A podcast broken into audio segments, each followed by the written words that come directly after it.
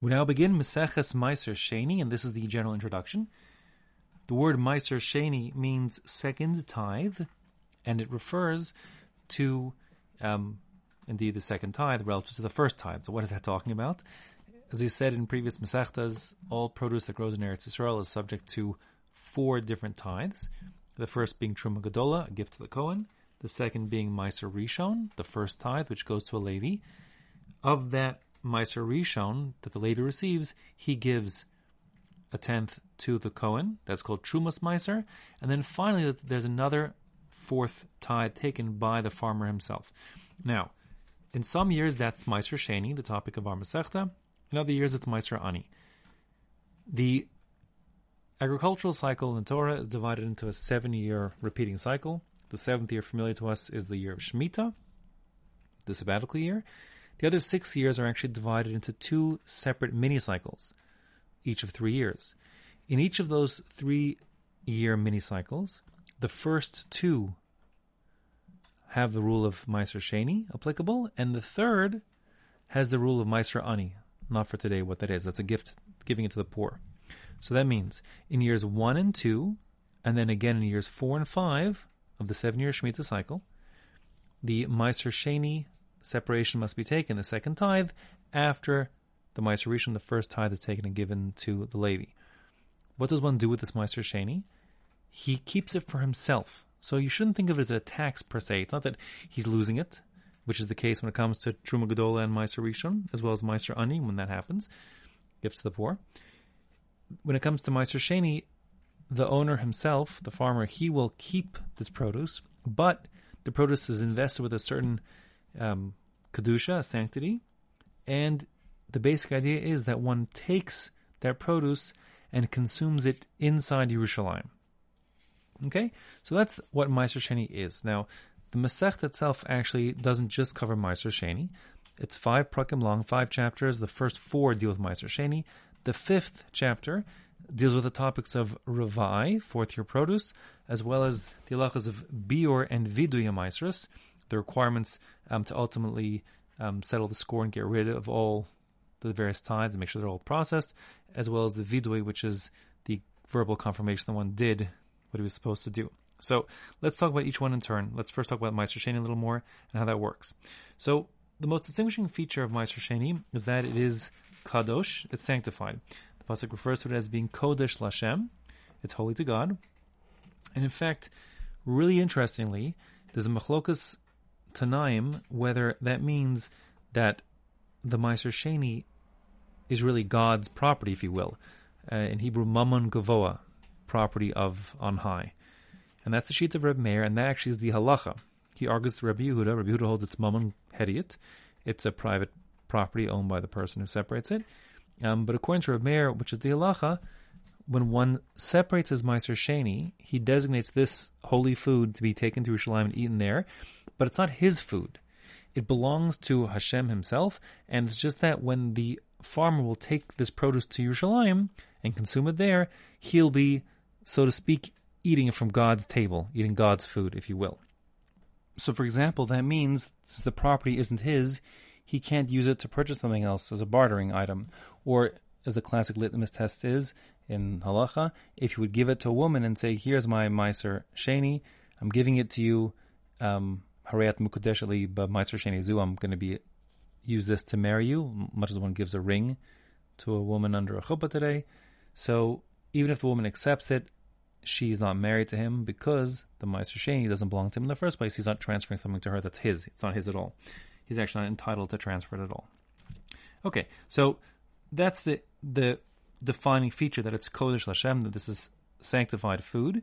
And that being the case, it has a number of restrictions. First of all, Meiser Sheni has to be eaten b'tahara. It has to be eaten in a state of, of ritual purity. That's interesting in as much as if one would normally say what foods are required to be eaten b'tahara, the general answer is trumas, the Kohen's foods, that applies just to Kohanim, as well as kachim, sacrificial foods, which um, could apply to the a regular person when he brings a korban, like a korban pesach, for example. Um, he must eat it b'tahara. But in general, le- foods that I'll call chulin here, meaning less sanctified than truma, never have a requirement of tahara. They never have to be eaten b'tahara. However, Meiser Sheni is, a, an exception to that rule. Meiser Sheni must be eaten b'tahara, um, meaning both the food must remain tahor, and that's a mandate, as well as the person eating the food must be tahor. Um, however, unlike truma and kachim, it's less susceptible to tuma than other things like truma and meaning, excuse me, truma and kachim, excuse me, meaning that while um, something that's a, a sheni latoma, a second degree removed from tuma, whatever that would mean if you don't know, um, can render truma to be posul invalidated. It also can cause kachim to be tame.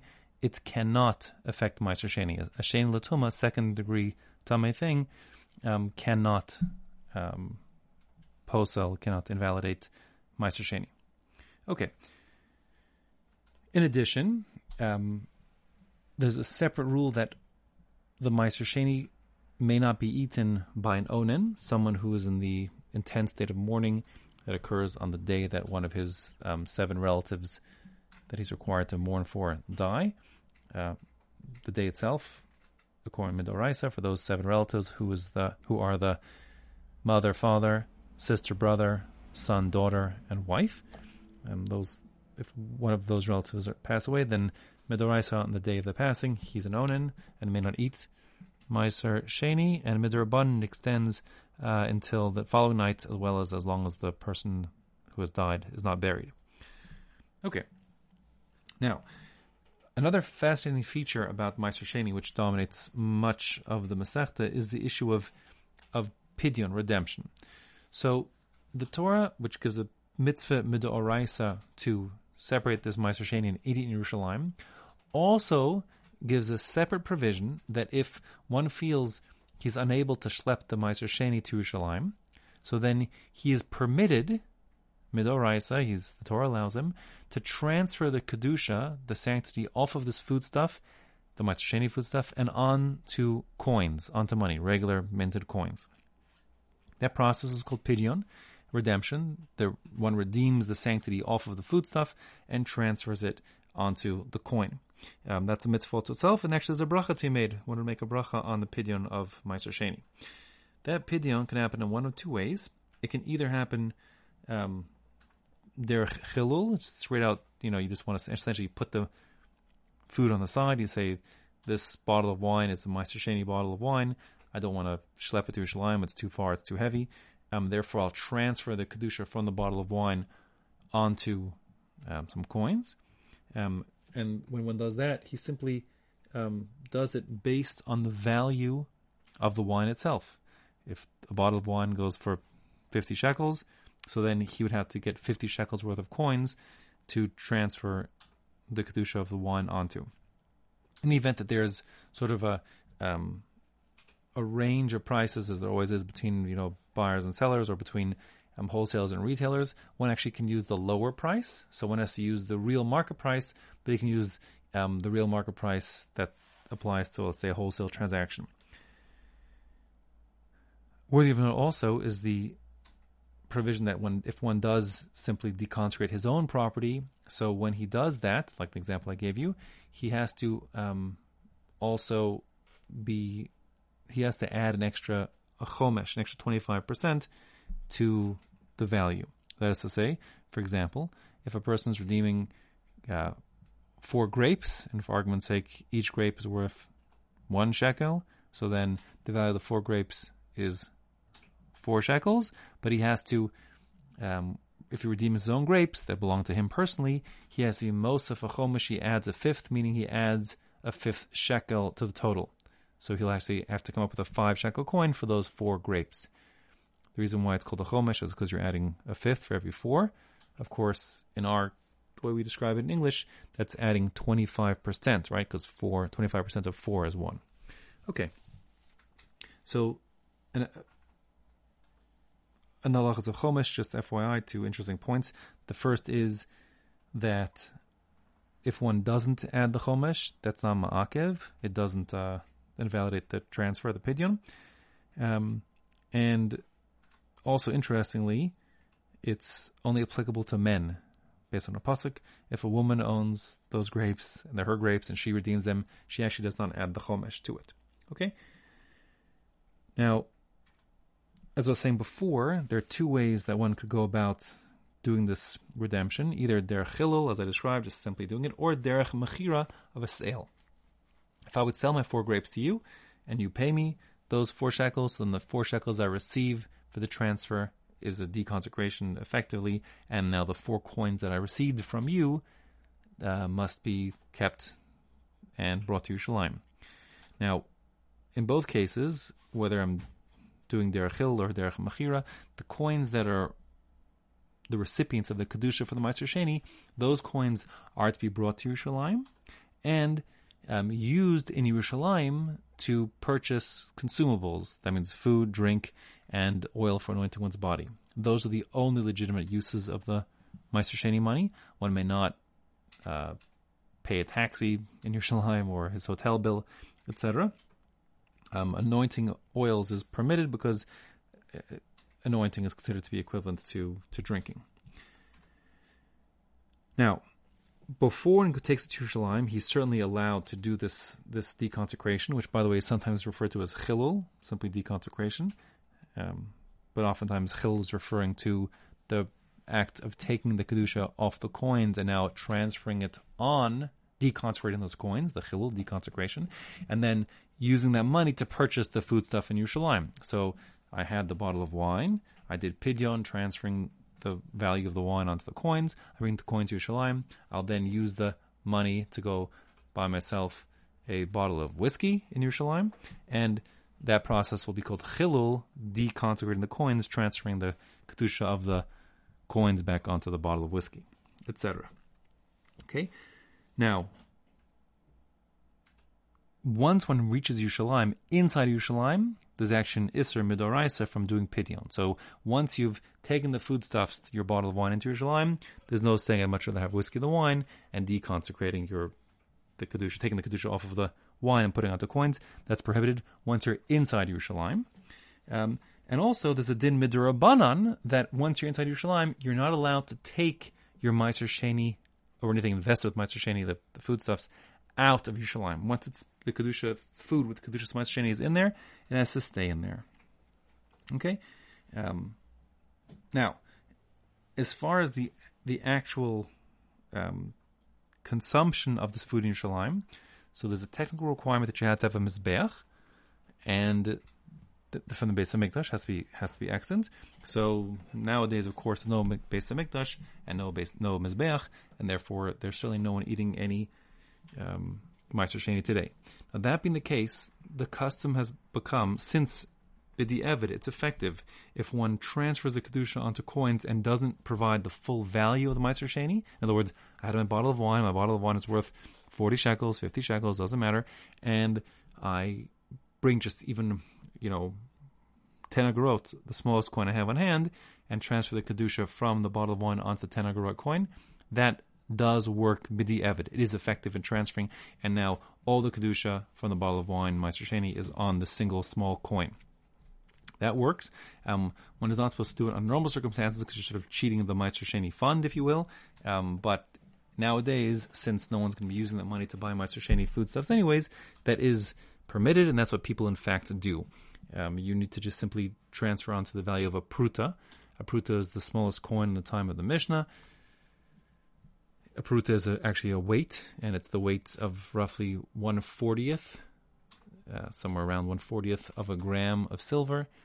If you run the numbers, nowadays a pruta comes out to be working, worth somewhere between say five and ten agorot, you know, whatever, less than a nickel, more than a penny, less than a nickel. Um, so pennies are not valid, valid, but a nickel or a ten agorot coin would be sufficient as your pruta, and one could transfer when he does he's deconsecrating his pidyon of his Sheni produce, he can put it onto simply onto a 10 agorot coin. The practice actually really, really unusual in Eretz Israel is that one gets a larger coin, say a 10 shekel coin, but transfers just one onto one pruta worth of it at a time. So for argument's sake, we say that there are each, if we assume that the pruta is worth 10 agorot, for argument's sake, that means you have a total of 100 agorot. I'm see, oh, forgive me, sorry on a, on a 10 shekel coin, if we assume that a pruta is 10 agorot, that means you'll have 100 prutos in that one 10 shekel coin. In other words, you could deconsecrate to pidyon on 100 different bottles of wine onto a single 10 shekel coin. And that is actually the sort of thing that people do do. Okay, now, um, the ideal use, Chazal said, is that when one takes his money to Yerushalayim, he should use it to purchase animals that we brought as shlamim, a korban shlamim, and that way one actually can have the experience of coming to Yerushalayim um, and to the Beis HaMikdash and experiencing close to the Shem, bring the korban, and of course with the shlamim, certain parts go to the Mizbeach, other parts go to the Kohanim, and he, person who brings it, the Bailam, he eats um, the majority of, of that offering. That's the ideal use of money that's brought to Yerushalayim with Kedushas Meister Sheni. And that being the case, there's a din button that the rabbis did not allow one to buy animals for consumption, like you want to make a barbecue. With, you can't just buy a cow in Yerushalayim with your Meister Sheni money, midrabanan, um, and use it for your, you know, use it for a private barbecue. You'd have to purchase it simply and exclusively for the use of a korban as a shlamim. That would not apply for fish and poultry. If you want to buy a chicken, you could buy a whole living chicken, or you want to buy a fish, you could buy a fish swimming around in a whatever. Not a problem. Okay, now um, one explanation. This is worth thinking about of this whole Meister setup, which is very important to understand in terms of Jewish society, is that the Torah wants to set it up that a person's going to Eretz to Yerushalayim, excuse me, going to Yerushalayim three times a year on the Shalosh Regalim, and the Torah wants your pockets to be full with money, so you have money to spend, and sort of experience Yerushalayim not just for its ruchnius component of seeing, visiting the Beis HaMikdash and feeling the presence of Hashem and seeing the Talmud Chacham and seeing the Sanhedrin in operation, etc. Um, which a visit to Yerushalayim is inspirational even today, where we have so many yeshivas and Talmud Chacham and so on happening there. Um, but also that it should be sort of an uplifting uh, physical experience, and therefore we want to make sure that you have enough. money. the Torah wants to make sure you have enough money to purchase and you know v'samachta bechagecha, be happy in the holiday. Um, and to that extent, also it also Chazal wanted to arrange that the the shvakim, the marketplace of Yerushalayim, were full. Um, so there was a sense of plenty when people came to Yerushalayim, and there are separate rules about that that um, feature in the Mishnahs. We want it to work out that there's a sense of plenty in Yerushalayim because that's part of the experience. And then, um, if you sort of imagine, it's sort of a beautiful thing to imagine.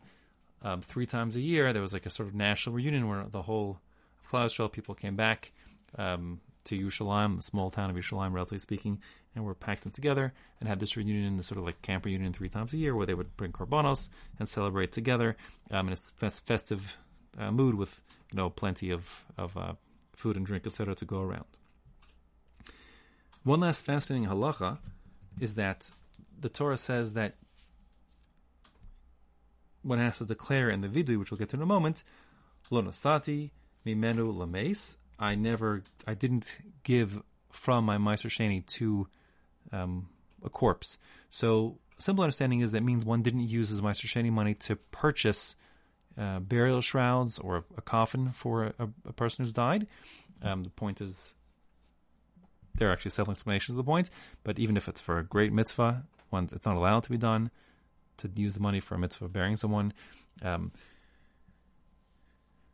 in addition, the Kesef Mishnah has the most beautiful idea. Kesef Mishnah in Hilchos Meiser Sheni, in the third parak of the Rambam, Hilchos Meiser Sheni, Halacha Yud, the Kesef Mishnah explains that when the pasuk says, "I didn't give it to a, over to a, a mace to a dead person," the idea is that the kedusha invested in Meiser Sheni is to be incorporated into one's person, his own his own body um, which is fascinating. And the idea, therefore, is that a person is meant to take this. He actually has something, a physical embodiment of kedusha, the kedusha's Eretz Yisrael, the fruit of Eretz Yisrael that has kedusha embedded in it, and he's actually supposed to incorporate it into his person. That sort of, of course, you are what you eat. It builds up your person um, with actual kedusha, something that's invested with kedusha proper, which is really a beautiful idea. Okay, so those are the lachas of Meister Sheni in a nutshell, and that's what we'll be discussing. Those are the first four prakim. The fifth parak discusses first Ravai, and then it talks about the Biur and the Vidya Maestras. So let's talk about Ravai for a minute. The word Ravai, excuse me, the word Ravai means fourth and refers to fourth year produce. Um, the pasuk says, "Uvashana haravias in the fourth year, ye yekol pirio Kodesh Hilulim Lashem. All its fruit shall be uh, Kodesh, sanctified, Hilulim Lashem, sanctified for praise to Hashem. It's hard to translate exactly, it's a little a clumsy construction. Um, and the fact that extra word Kodesh is there makes for a Gezerah Shava a link which connects the halachas of Ravai, fourth year produce, back to Meiser Sheni, the second tithe, which is also referred to as, as Kodesh Lashem. So the Kodesh, Kodesh, extra words of Kodesh allow for the Gezerah Shava, which in the bottom line make the halachas of Ravai very simple, similar, I should say, to the halachas of Meiser Sheni. So rules like Kedusha, needing to eat b'tahara, bring it to Yerushalayim, Pidyon, etc., all apply to Ravai as they do to Meiser Sheni. Um, when it comes to fruit in general, tree fruit, the first three years of a tree's life, its fruit is forbidden. It's called orla. It's blocked off. It's it's restricted food. The fourth year produce um, is called revai. Now, um, really interestingly, um, there's a machlokas Amoraim if the Torah is referring to any tree fruit in its fourth year, or specifically the fruit in a vineyard, um, which would mean that every time that the Mishnah talks about Ravai, according to those who say it's any tree fruit, they say that the proper girsa, the actual words that the Mishnah should say, is neta Ravai, a fourth year tree, let's say. Um, whereas the other Amoraim will hold that it's applying specifically to grapes, actually take their pencil eraser and rub out the word netta every time and put in the word kerem, kerem ravai, fourth year vineyard. Fascinating, which means that um, according to those Amoraim hold it's kerem ravai, the rules of ravai only apply to a vineyard, and that's based on the fact this other extra word in the pasuk when it says kodesh hilulim. Um, those Amoraim darshan the word hilulim, it's bracha, hey, uh, to refer to um, the very s- substance with which one over which one is mahalel praise Hashem, and that's referring to wine because in the Beis Hamikdash it's the time of the nisuchayayin, the libation, the pouring of the wine. Um, with the the Tamidin, that's when the Levium sing the Shir Yom, etc. So the understanding is it's the wine which is facilitates the Hilul of Hashem, the praising of Hashem. That's Kodesh Hilulim, and also it's only one that has the halacha of Ravai. In any case, the halacha the Rambam Paskins is like neta Ravai, meaning we treat all tree fruit in its first three years as being Orla, and in its fourth year um, being Ravai, meaning net net. Um, just as in the first years it's forbidden to eat in all circumstances, the Ravai will also be restricted. However, one is allowed to redeem Ravai onto a coin, Pidyon, the same way one can redeem Meiser Sheni onto a coin and that is the practice um, Bizman Hazeh that Ravai produce, all tree produce, is redeemed. Um, very interestingly, in Chutz La'aretz, the halachas of Orla apply. That's halach l'Moshe Sinai. There's a machlokas um, Rishonim actually, machlokas Rishonim, if the halachas of Ravai, Netzer Ravai, fourth year produce, applies in Chutzlaretz, also. In practice, um, it comes out that essentially we are machmer, although it's a little little more involved, um, and really make din. It should be that only only uh, grapes should be subject to this requirement, but uh, in practice, I think people are more strict when they know what they're doing um, for all fruits. Okay, so that's Ravai. And again, the reason why it's included in this Masechta is because the halachas of Ravai really are basically the exact same as the halachas of Meiser Sheni. The very end of the Masechta deals with the topic of, of Biur and Vidui, uh, biur, which means removal or destruction, is referring to the deadline that one faces, at which time he must settle the score with all of his tithing. So again, you recall we have the farmer gives first truma gedola, two percent to a Cohen, then Meiser Rishon, ten percent of what's left to a Levi, and then he'll give trumas Meisers from the Levi, but he, the farmer, will also then take off uh, Meiser Sheni in the years 1, 2, 4, 5, or Meiser Ani in years 3 and 6. So there's a deadline. You don't have to give it right away. Maybe you don't have a Cohen handy for a long time. But the Torah prescribes that there are these two three year mini cycles come to an end. And by the end of the cycles, meaning on Erev Pesach of the fourth year and of the seventh year, meaning the seventh year, meaning Shemitah, on Erev Pesach, that's the deadline. By that point, one has to have given all the Truma and Meiser to the Kohanim and Levim respectively, um, as well as the Meiser Ani to the poor persons. And if one hasn't, let's say for example, one just couldn't find the Levi, and now it's Erev Pesach, and he's got some Meiser Rishon lying around, so there's a requirement of or he has to destroy it. Going into Pesach, nothing can be left. Either you can give it to the Levi or Cohen poor person, or destroy it. It can't be left around any further. That happens twice. That happens in Erev Pesach of the fourth year and Erev Pesach of the seventh year. Meiser Sheni is also subject to the lachas of biur, however, it's a little different, since one is taking his Meiser Sheni to Yerushalayim to eat there that week. So he's allowed to retain for himself the Meiser Sheni he would be eating during the week of Pesach. That is yes allowed. So one would retain that. And similarly, once a person has given his truma to a Kohen, the Kohen receives the truma, or the Levi receives the Meiser. The Kohen and Levi may retain the truma and Meisers past the biur deadline. They can keep it because it's already now you know tithed. Um, as far as Meiser Sheni goes, a person can keep what he wants to eat or what he will eat during the Pesach holiday. But by the end of the Pesach holiday, by the last day of Yom Tov, in the afternoon, he has to have either consumed all his Meiser Sheni or destroyed what's left. So that at the end of Pesach, on years four and year seven of the Shemitah cycle, he can do the Vidui HaMaisras. Now, that's the last topic of our Masechta. The vidui HaMaisras essentially boils down to reciting a few psukim that one finds in Devarim. It's in uh, Perak Chavav 26, psukim 13 to 15, uh, where one essentially says that he did what he was supposed to do um, with the tithing, and there's some explication over there. And um, and then he ends up by saying Hashem as a tefillah, just as we did what we were supposed to do with the tithing, you please do what you promised us and bless us and our land. Um, so the Mishnah will actually go through those psukim one by one and actually darshan them. So we'll get to that at the end of the Masechta. Um, one interesting point on the word vidui. So vidui, which typically translated as confession, one might think sort of implies that there's a sin to be atoned for. So either the answer is yes, there is, and it's a reference to the Sforno, for example, learns that it's a reference to the fact that there would be no Kohanim and Levium getting special gifts if there hadn't been the Cheta Egel, at which point the uh, the firstborn Jews of every home lost their status as being like the you know I'll call it the Kohen of that home, and instead all the Bechoros, the firstborns, were demoted, and in their place Shevet Levi took it. So that is how the Sforno learns.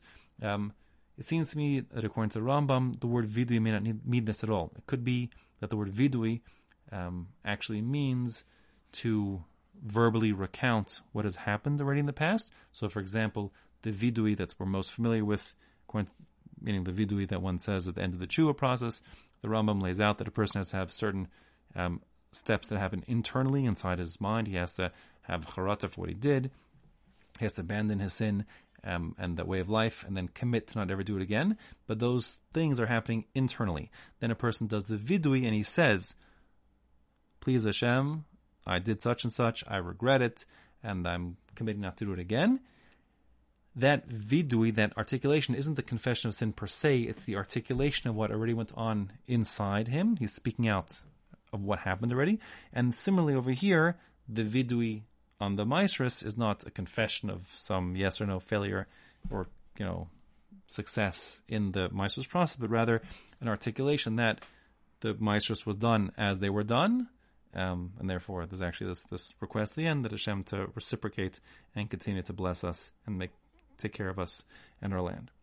Okay, so with that, we have a, I think, a reasonable summary and introduction to the Masechta, and uh, now we begin Bez Hashem in earnest with Maseches Meiser Sheni.